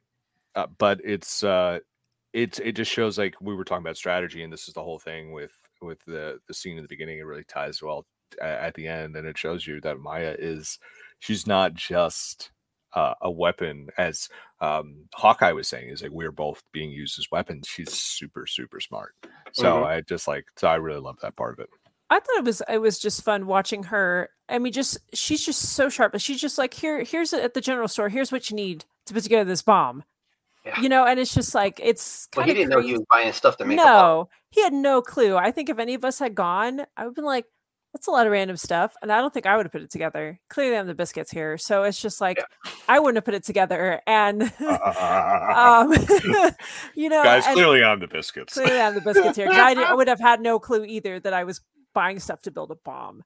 Um, but just the fact that she just has that kind of uncanny knowledge and just just so that sur- that survival mechanism that comes from that training that she's had and everything it's just that that you know just that kind of crazy knowledge off the top of your head like i can Yep. but i have the survival just i think it's just a really another neat way to show her home her ability to survive using whatever's around in her environment just even like with the skating rink kind of thing in in, in the next you know she was able to to use the pieces from the skates to make a gun. to make a gun and it's just but i Ah. just those little nuances are so cool to see and i think they're very underrated because it's like not everybody can do that not everybody has that survival instinct to look at literally something like oh hey there's a lamp what can, can i make a weapon out of a lamp what can i what kind mm-hmm. of resource can i make out of it or something you know or like i've got a lamp and like this or this or around me and she manages to pull it off and i think this was a cool little here's what's at the random general store or at the you know the thrift shop here's a bomb Or grandpa's thrift store. Grandpa's Yeah. pawn shop. grandpa's So- pawn shop you know it's not not saying to go do that for everybody out there but it's just the Oh, no, ability of like a watch list if you do that. i know i know but just just the innate ability to adapt and th- clearly think through and come up with a plan on the fly it's cool to, to see somebody's mind work in Yeah. that way I agree. So my big, my biggest ones was um, Madripoor was mentioned, which is a island off of uh, Singapore that Wolverine Yeah. visits, and they're known for bootleg stuff and other nefarious deeds. Falcon and the Winter there. Soldier had an episode Yep, there. Falcon and the Win- Yep, they actually went there. They actually show the island and everything, and then um, the scene where she gets her leg stuck is the first time that she uses her powers. Yeah. and she That's couldn't right. figure out what what had just happened. Like, how did I get my leg out? And the other one that I want to point out was the crate that she, that she put the bomb in. D9X was Daredevil issue 9, 1999. Her first appearance in Daredevil. Ha! Look So a little nod there. I Look thought it was that. really cool. Very cool. So episode three, I know we're going fast, and I promised us we would be out of here at an appropriate time. And so far, we're doing okay. We're a little behind, but we're not doing too bad tonight. We talk. Oh, yeah. And we go off on we we go on tangents a lot. 'cause They just come up. They just come up. It's fun. It does, and it but it works. It works. So episode three was I'm probably gonna was Tuklo or Tuklo who offers her cunning abilities. And the flashback scene we get in here is the silent film, which was, you know, it, they introduced a group of native police called the Light Horsemen, which I thought was one of the coolest flashbacks we got. Yeah. I thought that was, and I, I love those old silent films. So, but that was like my favorite episode. Like, like that was the flashback, the name of the episode, and then so and then we get the roller rink scene in this episode. What y'all think? This is the this is the definitive scene. This is the hallway fight scene in Daredevil. This is like Yeah. that moment you're gonna go back to. First off, you want to warm my heart. You're gonna play some Rob Zombie. Yes. Yeah, it just and he picked they picked Dracula and it It- I was like, oh, some shit is going down. yeah and and they just play it like it's coming through bleeding through the the walls which is really cool playing into like uh, playing with sound which they did beautifully throughout the series and that fight scene is the reason you get a tvma dude because like she fucks some dudes up in the worst possible way and i was here for that and i think that's you needed that to ground this series in that spotlight mantra into that Daredevil street levels thing. So and I think you needed that. And but I also don't think it was a Daredevil ripoff. It was this is Echo. This is her That is- show, is, Yeah. and it, this is what she does. And we're all like, "Fuck yes, this Yeah, is why. I, this is why I paid a Rob ticket to see this." Is. He's asking, and in in a hell of an interview, I'll tell you that. Just don't. I was I was once warned when I interviewed him. They're like, "Do not talk about movies. You should only talk about music." I was like, "Why is that?" And they're like, "Because loves he will only talk about movies." I'm like, Yep. "All right." so Great that was a lot of fun. by the way. yeah, one of the few I've ever shot, and I accidentally got a few good pictures. So Hey, there you go. You know, but yeah, it that scene was just so iconic. I really feel like it really established her as a badass in her own Mhm. right. Just straight up, you know, just the brutality, the the the ruthlessness. Like it's it was like hell yeah. You know, it just it Mhm. just it's not something that you see so much. Like I feel like Marvel sometimes pulls back, at least Marvel Disney, I should say, pulls back They when it comes to back in this scene. no, but I feel like for some of the female characters and heroes, they do pull back. Even Mm. though, yes, they like, you, you know, they kick ass. It's just you don't see the level of just gritty violence that you do here, and it was so cool to just let the just see that they just let her just go at it. And again, the cool part was watching that whole weapon from the skate. That was cool. Made with ball bearings and Yeah, that, I was the like, truck off the bottom of the skate. I was like, that is legit. but it's like you don't you don't mess with Echo, man. Like I was like, well, if I ever get into a fight, I'm calling her. like she, it just it was so it was so well done, and really, I think just kicked into gear who she is and the fact that she's holding back. she could be capable of so much more destruction, Yes. and her power is insane. And then so you have that raw ability on top of now you add superhero powers to Yep. it. It's pretty terrifying and cool. And that just that internal rage that she's been holding, and all of a sudden it's like, you know, click and it's on, and everybody's done. How But that then they get the phone call, and this is what really confused her, is when the phone call came, and they were going to get to live. So then that's when she's like, "Wait, how in the hell did that just happen?" And of course, you know, her uncle's like, "There's only one person that makes that phone call, and for us not to be dead right now." And that's when I think it really dawned on her that she didn't kill Kingpin. in that episode. So that to me was like my one moment in that episode where I was like, oh damn, Kingpin's still kicking. They should never have showed him earlier, though. They should No. have left it hanging. Because Yeah. they show him a few times. They show him once too often, and I think it, it it deadened it a little bit for me. But it's such a kingpin move to be like, "No, I'll do it," and you're like, "Okay, we get it. You're you're gonna take care of this king because that's what he does, man. That he always does this weird shit. Where you're like, Mhm. like just let him do it. Like, like he had the whole scene with Punisher. He's just like, "Hey, you survived." I guess I can work with you, you know. And that's kind of the thing. He's like, all right, you survived this. You can be part of my team now.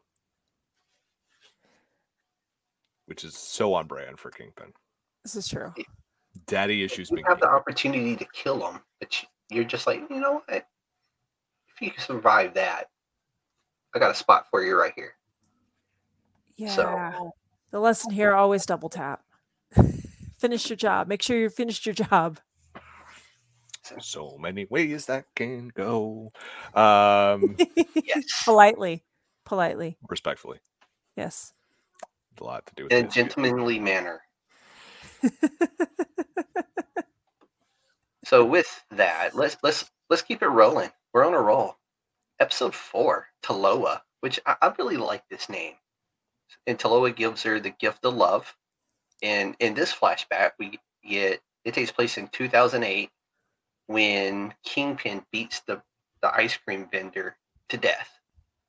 And then um so this shows like that one scene alone shows that he was in power and doing his thing long before there, there was ever an Iron Man and long before the Avengers ever assembled, the Kingpin was doing his thing and really running the show, even though he's not seen as a, a threat, which he should have been. Hmm. Yeah, it, it's funny how that all comes together. Where it's just like Kingpin was just running this, running the city, and no one really did anything. But it's just like Exactly. I I agree with this hot take. uh, I don't. Ish. Ish. Like I, I no, think I, I, I, I, um, I want, I want, yeah, I, I think Kingpin showing up, making the call, and then him having the, the, the scene where they cut, where they pan over, and it's dead silent, and there is this hulking mass of a human being just standing there, like he is a monster. And I thought that was perfect. Per- that's why they gave too much away of him. For him to, if you he just had the phone call, and you could and then it just like you you cut back a little bit on him in flashback and then it's just like hey man i'm here now i'm frankenstein's monster because i'm back and then there you go i think that works a lot better and i think Yeah. you needed him there to be pissed off i think you needed him there to get healed and i think you needed him to be like new york you know just like that's not even kingpin at this point uh it's just like he, he he's gonna run for mayor of new york so i mean i think you needed i think you needed him there I think you did, but like you said, Bill, less is more.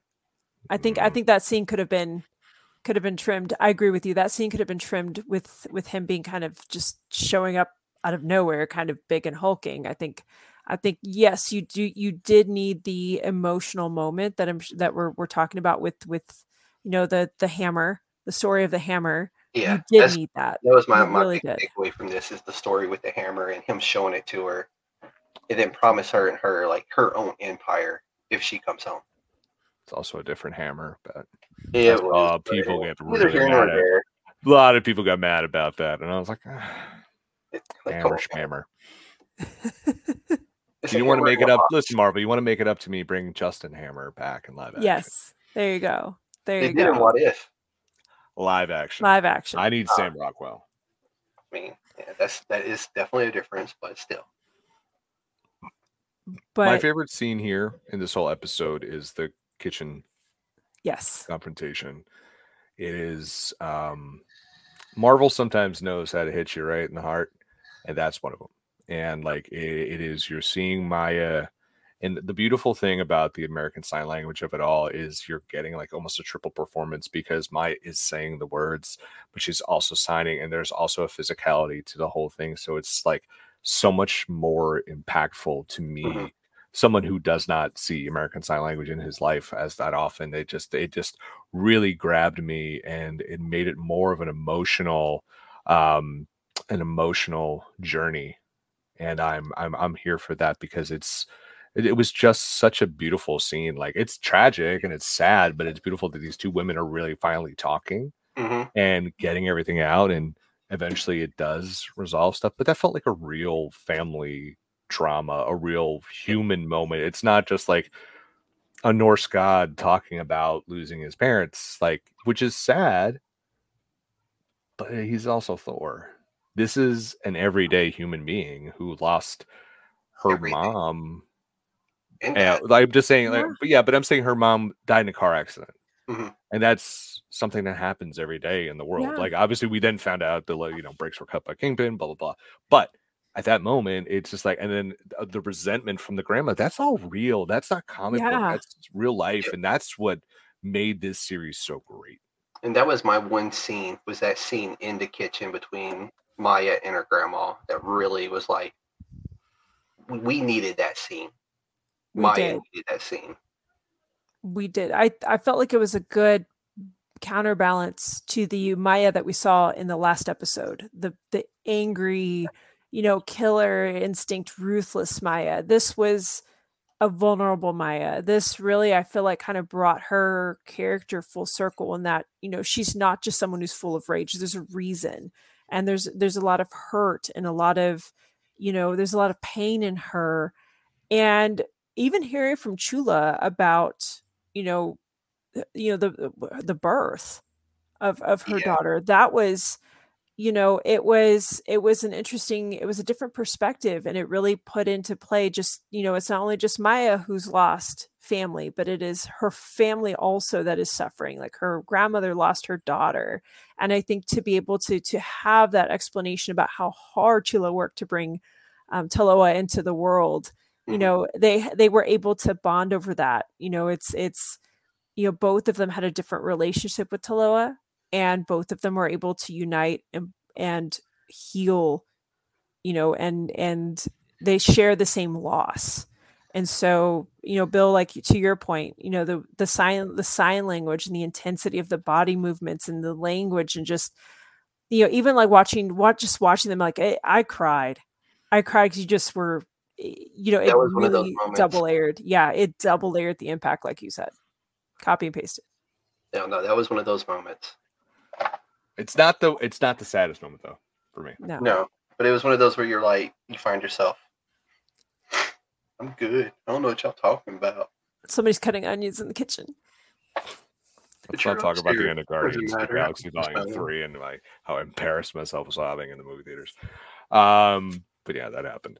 Uh, because the the scene in episode the, the finale with the mom in the workshop, that's the one. Oh That- that, one must messed one, me yeah. up So let, let's let's do that. Let's hit episode five. yeah. So episode five is actually named after Maya, and we get the the the flashback to when she's a kid and she kills the woodpecker, and then her mom teaches her like, "Hey, we don't do that. We don't hurt living things," which is a soul contrast to what she grew up to become. But then she uses her healing powers to bring the bird back, which that was another one of those like emotional scenes you see between her and her mom and her going through her growth and really healing herself whether she's realizing it or not. So what y'all think? Let's get let's hear it. Let's roll episode five. Oh man i'm with bill. The mom the scene with her mom just messed me up. Yeah. Oh oh it was so good. Episodes where you, you get a tear jerking scene and you're like damn why they gotta do me like that but it was so necessary. i'm It was. i'm not crying it needed it needed to, for Maya to get that final bit of closure, to get that catharsis, to actually leave the streets behind and embrace who she is, uh, and then t- truly accept the gift uh, from her ancestry. and I think that's what you see every woman in those things and those flashbacks were. They were it was their time to accept their power, and I think it's pretty rad. And sometimes you got to go through that passing of the torch, especially since all the power ran through the women of the family. We did not see her dad in a flashback anywhere. Right. We saw her mom, and so she had to pass it down to her. So it was like those that passing of the torch moment that needed to happen. And you often don't see that in superhero or comic book based things. It's always the dad, whether he's handing it down to the daughter or the Mhm. son. Uh, the son. But the mom, that's really important. So it's one of those tropes that they they flipped and it worked perfectly. Well, I mean, except for Superman and Batman, but Yeah. um, but I mean, like, and also, your her name is Martha too. More signs, cinema history, guys. Our Batman by the Numbers podcast was almost called Martha the podcast. So, Dude, that would have worked so well though. uh, yeah, I know. Ah. So, so yeah, but it, man, I tell you, it's like you needed to go through it, and we all needed to go through it.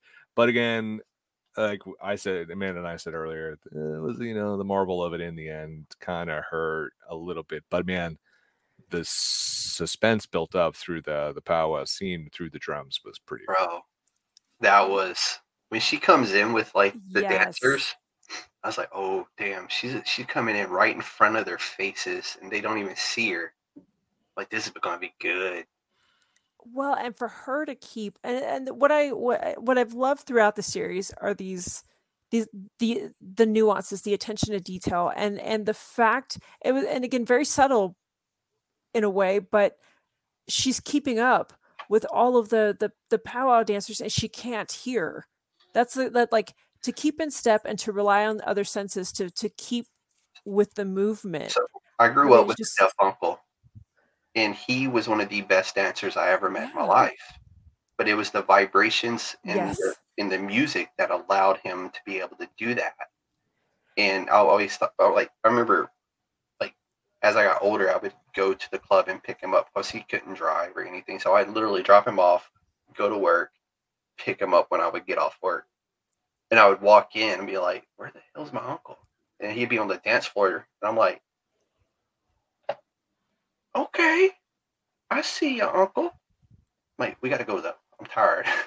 Yeah, but yeah, it, okay. it's really cool because they can actually sense the beats and the vibrations, and they know like what step they need to be on. And so yeah, yeah i think i thought that was a beautiful it was a really neat perspective because it it is you know you go from being able to hear to what to her point of view and you really kind of get i you, i feel like having those moments helped you connect with maya more because you got a taste of her world and um and even just you know kind of this the, the other smaller things such as you know like the scene with Ch- chula and Skully where they kind of reconcile a little bit that was a really yeah, sweet when she moment pick up the uh the sewing machine. Green. Oh man, Yep. the sec- the sexual tension between Yeah, those two. It was- I yeah. palpable.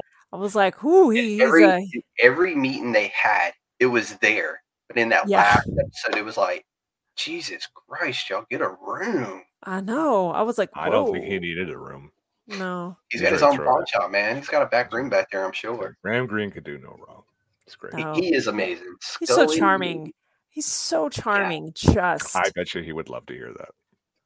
Hey, Like- if he ever hears this, he he's one of those guys when you he shows up in a movie, like, he's going to be spot on, oh and you i it's loved it good.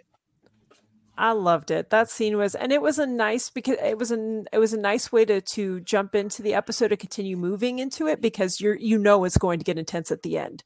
So I Mhm. think just just having a little bit of a moment where there's a, a little bit more of a positive energy coming because again you you know there's going to be there's quite a bit going on. It's nice to see that that nice touch of healing Yep. continue. but also didn't.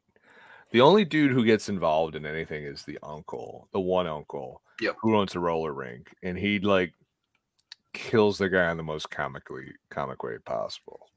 So I'm like, I'm alright with that. Oh, and biscuits, biscuits And murders Biscuits, everyone. Everyone. I- I was here for biscuits all the way. Grandma's Still. truck, man. I swear Listen, that boy's in I'm there it. for biscuits any day of the week, especially if it's Thanksgiving. But I was happy the character did it. So I know that was so great. Biscuits had his own his own moment where it's just that was that was awesome. Biscuits doing biscuits, man. I loved it. Like again, if I I just treasure the biscuits in your lives, people. That's all exactly. If you're not, you don't know who biscuits is. You're the biscuits. but so this series, like every other series before it, though, the the character didn't get her suit until the final episode. So I mean, Falcon and the Winter Soldier. It was the last episode when he got it. So I mean, this one followed that same trope that well, we we're not seeing her in her full get up until like episode five, and we got that here, and we got it in like the most beautiful way possible, with her mom giving it to her. Yeah. So. I I feel like it was appropriate because you've been building the the the with the flashbacks, the narrative that you know that this the telling the culture story and telling you know how Echo was passed to each. It's it's just it. This was very appropriate in that the story, the flashback story and narrative culminated in such a beautiful way. It did. It really did. It so some of the I've seen some after this the final battle scene takes place. It was like Maya and her stunt double, and they had actual face tattoos. So all the face tattoos that they were given, I don't know if it was just for the final battle or if she was supposed to have them throughout, which is something that she didn't have in the comic book anyway. But there was pictures uh, from the final battle where they had these face tattoos and they were edited out later so i thought that was something really cool that they i'm like that would have been kind of cool to see though in that final battle with like the traditional like you know face paint and that kind of stuff i'm like yeah i think they missed a good moment there that they could have had something really unique they could have but then again you know the her most iconic is the handprint and so yep you know, would you want to take away from that? No, and that's why I'm kind of glad they did, even though I was like, I seen the pictures, I was like, oh, damn, that's so badass. It's a little bit of a hat on a hat. You know, she's got the, she's got the, the, the, the important thing was the, the, the outfit. It mm-hmm. wasn't mm-hmm. the other things, and it was the outfit. It was the powers. Then you're going to add sure. face paint tattoo. It, like, I think it's a little just too much. Yeah. Yeah. Now, Yeah. So one final note on this one. When Maya uses the healing powers on uh, Kingpin, it echoes his past. And it brings him to the cracked wall, to the painting that looked like Vanessa's painting. And that that callback between those two things that tied really like the Daredevil season and Echo season to kind of together in that one little brief moment with that painting in the cracked wall. So I thought that was a really cool, like little. Let's throw throw this nickel in there and see how many people pick up on this one. So I thought yeah. that was a really cool one to put in there. Yeah, it was a great moment for sure. I, I really I really think that they it's something that if you hadn't seen it, it's so shocking to you. And you're like, oh my God, what is this? And you can you get it through the noises and the wall through the wall, the hammer, and all that stuff. This dude googling, I was like, that looks familiar. And then I just watched it a year ago, so I knew. but for those, if you know, it's like if you know, you know. And mm-hmm. it wasn't a fan servicey thing. It was a, a coldly earned moment because that is his mind palace. It's not an empty Claire's. It is actually his childhood home uh, where he heard his parent, his father abusing his mother, you know, and that's really hard. He didn't, didn't, abuse his father. That's for damn sure. Yeah, and he, he took and, a hammer to him. Well, I, I mean, the guy was a dick. Um, so I mean, like, I didn't feel too bad, but uh, uh a little Hillis, a little patricide here and there. Uh, not advocating it, only only in comic books. Uh, but yeah, that's I think it was perfect. And then when we ended, you can't ask for a better ending. Oh, I know the ending was. Ooh. So I did was... you recognize the reporter? Yeah, no, I didn't recognize the reporter at all until I read it somewhere. I'm like, oh, yeah. okay. Yeah, that was my thought. I'm like, the reporter's familiar. And then I was like, when I was writing this, I was like, oh, damn, that's why they're so familiar. So I thought that was kind of one of those another one of those nickels they throw in for you. You're like, ah, oh, see, I like when they do that stuff. Oh yeah, for sure. Well, But I mean, yeah. I love, I love the, I love the him running for mayor. It's one of his big storylines. yeah. Uh, I don't think Matt's going to be the lieutenant mayor. I don't think they're going to go with that route. But man, that that leaves uh, a lot of fertile ground for them to to work with. So I, I think it's it's a great place, and it allows it gives le- leeway for Maya to come back. Obviously, Matt's going to be involved, uh, and then you still have it's New York City. Mhm. You have all the defenders and the Punisher. That's and not all you got up there. I mean, you got Spider-Man. Up there, all his Yeah. balls with Kingpin. I mean, well, that's that's a political thing. That's like Sony Yeah. and contracts and shit.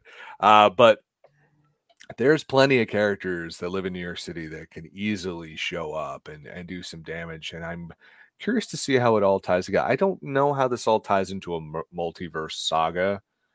Do I know? Think they know what's going to happen? No, I think there's some But I think they're alterations. figuring it out. happened. Well, and does it need to tie into the multiverse saga at this point? Like, I mean, Yeah, and no, I it it doesn't. it doesn't. Yeah. But But it'd be kind of fucking cool if it did. that, that's I think that's how the I mean, we're, we're is. sitting thinking like, who's going to be the next big bad? Are they going to flush King down the toilet and go ahead and No. bring in um, Doctor Doom? Or, but I mean, we got a big bad right here with Kingpin. Which is, is so it's like the whole battle world of it all i think is the, the the question is like this is where everyone kind of like all the multiverses collide and here's where things happen. And man you know daredevil is he was a huge part of secret wars he's Yeah. a huge part of all of the big events and he uh-huh. hasn't been. So for him not to be involved it could happen. Kind of cool if he did. Like oh. imagine like just you know matt murdock and deadpool just like fall through a like a like a warp you know a black hole and it's just like all right we're here let's let's do some things you know and i kind of think that's how battle you know the, the secret wars is going to be yeah. and where and so yeah let's throw them in i mean not everyone has to go I guess I have my reservations because of the So, way very ambitious. phase that, and I feel like this phase has not been well executed. I think if you had asked me maybe earlier on with a little bit more well structured phases, I would have been a, a little bit better about like, okay, yeah, like that'd be cool to incorporate, you know, Kingpin in this and this kind of this more street level, you know, kind of style of of show we're getting here and kind of series.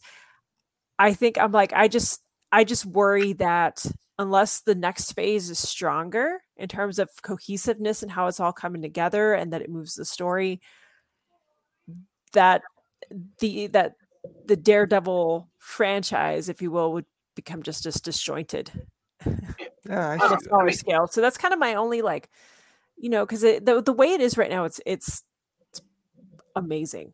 It's amazing. It's a great setup so far. Again, they've they've they've dropped in. Here are some of the shows that are net, the Netflix shows that are part of the canon now. Um, I think you've got this cool little world building happening, and it's just I hope that it's it continues to be a strong build versus again kind of where we've been with this phase where you have all these different running pieces but they have not fully come together like you would hope like what we've been used to in other marvel phases Yeah, but the, way they're piecing it together, though, is starting to make sense. And it's, you're starting to see those pieces go together the way that.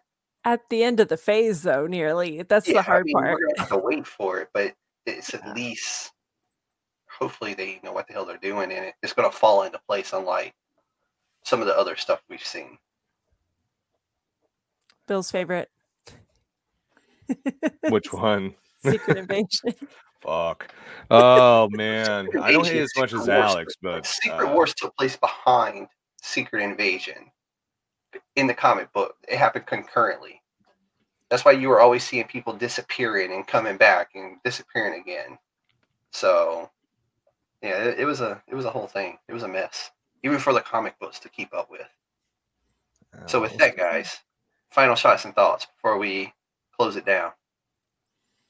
uh echo's great. Uh go back and watch it. Tell your and tell your friends. I mean like this was the one like everyone's down on marvel. Everyone's like it's over brother. Uh it's not. Uh this one got their act together and and i think this is i believe this is the beginning of uh a new era and uh some really cool stuff so go check it out uh, i gave it a high rating but amanda you were much higher than me on it yeah i really this is how you tell a story in five episodes. Yeah. You know, the, the the pacing of the episodes was great. Although, yes, that we had the marvel of it all initially, but once the story went, it went. And we saw the issue, this issue with a lot of other Marvel shows, you know, with the exception of Wanda and Loki. You know, I, I feel like the storytelling was either too long or just, you know, the the episodes, the the episodes were too short. You know, just the, the pacing of stories was not very consistent. And here, beautifully done. Um, you have a great narrative with a you know great build for a character you know, oh, thank you, Black Mac. Thank you for for for your comments and everything. It's been Yeah, it's been an awesome It experience. feel better. Thank you. It does. And um you appreciate your support and yeah, just you know the, the cinematography was beautiful, the music was on point. You know, I I you know you had so many different moving pieces, but they all came together. You had the family story, you had her backstory, you had her kick-ass moments. You know, I I thought for five episodes this was a very very strong series, and this is the series that people were waiting for. If you were if you loved Wanda, if you loved Loki, you were like, I needed something uh, very intense. This was great. I I very much I very much enjoyed it, and um, I'm it made me excited about Daredevil because I was nervous with all the everything you're hearing coming coming out about it. This made me feel better. If if if this is even like a fraction of how great Daredevil could is going to be, I'm I'm here for it. I'm with you. Yeah. So for for me, it was one of those. To sum this whole thing up, it got flack that it didn't deserve. I I for one thoroughly enjoyed it. I know people were complaining. Well, it's a spotlight series. Other people only got an hour. They're giving her five episodes, but it's five episodes that worked. And if each episode played off the next one and into the next one. So for me, I was like, this is it for me. I'm like, this is how it should be done. It's short, it's sweet. You can watch it in a day, but it all flows beautifully together. And it's got me excited again for Marvel. That was my biggest thing. It has me excited again for Marvel, which Loki season two did as well. Yeah. So But this is the one where it wasn't. I didn't have the established character in the lead like Loki, so Yep. this is why they needed it to work. It was it was an original property. Yeah, you had Kingpin, you had Daredevil, but this was we were going to see if this character can do it, and it did. So with that, Bill and Amanda, both of you, tell us where we can find y'all and what days we can find y'all. Amanda, why don't you start us out? All right. Well, of course, um, I know Bill's Bill's got uh, Bill is has got quite a bit to close us out on, so I I like to leave him. He's a, he does Just- I just, I just, I just do the business end, man. I just do the I I business but you do like really good close like openings and closings. So I'm like, I can't even like match, you know, half the Bill energy here. So it's like you have to settle for me first, and then you get the good, Irish you get whiskey the good according to performer. That's the secret. Uh not anymore, but it's it's mostly ju- it, mostly it's just like half a Coke Zero and just a whole lot of prayers. so like caf- caffeine and prayers. That yeah, that's there it is. There it is. But um, for me, you can find me at Amanda Lorian on uh, Instagram and Threads, and at Reznor's Chick on X. Yes, I am a huge Nine Inch Nails fan, so that's where my handle comes from. Nine Inch Nails stand forever. Um, and of course, I'm one of the co-hosts of the Socially Distanced podcast, along with Bill. You can check us out every Friday on all streaming platforms. Uh, so we talk about everything, probably everything on Disney Plus for sure. We're doing, we're, we're definitely going to diversify too. We're we're diving into the Netflix realm, which we did recently with Rebel Moon, and that was an experience. that was That's an some- experience. That's a That was a healthy good show, guys. heaping of butt soup right there, There it is. That was a good episode, though. Uh yeah we we uh we definitely definitely enjoyed it but we're we're we talk about you know different marvel shows star wars different movies that are out you know we dive into revisiting a lot of different content you know we're, we're looking at revisiting the, the matrix this year because it's 25 years old i can't i'm not ready for that Yeah, for to that, acknowledge that that is even that old but anyway remind me of my mortality right um but yeah we we have just a cavalcade of fun guests and it's just it is a lot of fun there's always something random that happens that Yeah, happens starting in for 2025, sure. you now have to cover Raw for BC. Ah. Uh, No Um, thanks. maybe, maybe the premiere. i don't know bill bill might uh bill's got quite a bit to say about WWE. So go go watch us on the Bob Culture podcast. I was Yeah. fairly positive about it. I this time surprising, uh, surprisingly, surprisingly. Normally you have at least a connection, but we got original singing. So no, you know, you got the connection on the the This is true. match. this is true. This is true. So go back and check that out, Bob Culture Podcast. We were both on that uh, here yesterday, and uh, yeah, it was a lot of fun. And um, the other uh, podcast that I am a co-host for is Anime Pop with my co-host Josh Sarnecki, and that is available on the Pop Break TV feed. And we cover every month uh, the most popular anime that's happening. What's happening in the world of the news in terms of anime, and then also uh, recommendations from our different guests. So, yeah, Black Mac, you definitely should check out our, our Matrix Yeah, episode. we're gonna make our our our our other host uh, Al, who's he's had to step back a little bit. Has never watched it. He owns it on DVD. He's never watched it, so we're gonna make him watch it. So That is that is our job too. It is must watch. So, Bill, Oh, as for me, I am Bill Bodkin, editor in chief of the popbreak.com. We've been doing this 15 years this September. Check us out every single day film, music, television, pro wrestling, anime, comic books, digital trends. We're doing it all. We've got articles, we've got podcasts, we're covering concerts. I think we're at a concert right now. Uh, we're covering that. If I'm not there, if I- maybe no, it's Dinosaur Jr. I'm definitely not there. Um, so uh, we have a whole bunch of great stuff. Check out Socially Distance every single Friday. Uh, Amanda's podcast, Anime Pop, is on the Pop Break TV feed. Like I said at the top of the show, I'm also the one of the panelists on TV Break, which is our our monthly look into the world of television. I am the Bill and the Bill versus the MCU podcast, which is our Marvel First Watch for me and rewatch for my co-host Alex. That's over on Pop Break today. But most importantly, follow us on all forms of social media at the Pop Break except for YouTube. We're at popbreak.com, all spelled out. You're a big wrestling fan. You could check out uh, Timeless Toni Storm calling out Wendi Richter, which is still one of my favorite things. Thousands of people have found it. So be one of the many who have. And if you must follow me on Twitter, I am at Bodkin Writes. So uh, thank you for having us, Jeff. Uh, thank you for giving us clearance to be on the USDN. And we look forward uh, to uh, returning and both as a, a dynamic tag team. Uh, we it. might not be the flocking brawlers, but god damn it, we'll put up a good fight. Go follow. Brandon Weiss and Casey Blackrose uh, somewhere on the World Hey, Wide if Web. you follow Amanda. She posts plenty of his his content there. They don't I have a shared Instagram account. I'm telling you, oh, don't Oh, yes, have right. a shared Instagram account. It, Well, it we- we that way. cosplay. It feels that way because well, actually, we we do. We actually have a shared couples cosplay, but we cosplay together, so that's part of it. Uh, couple that cosplay together stays together.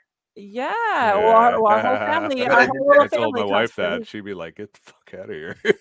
So for Bill, Except for me. Except So for with- Bill. Except for Bill. that, everybody, I want to thank everybody for tuning in to our episode on Marvel Echo.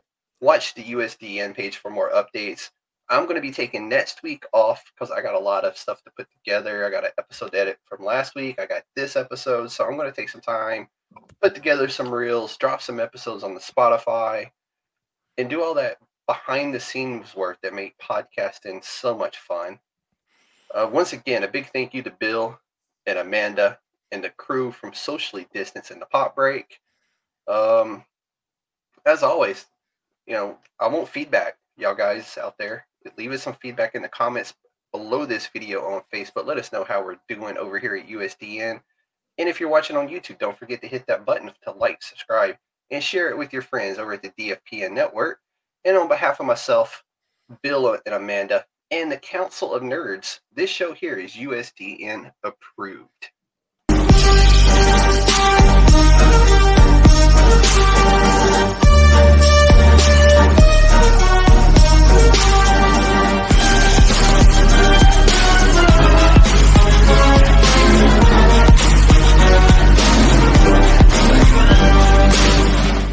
It's a trap!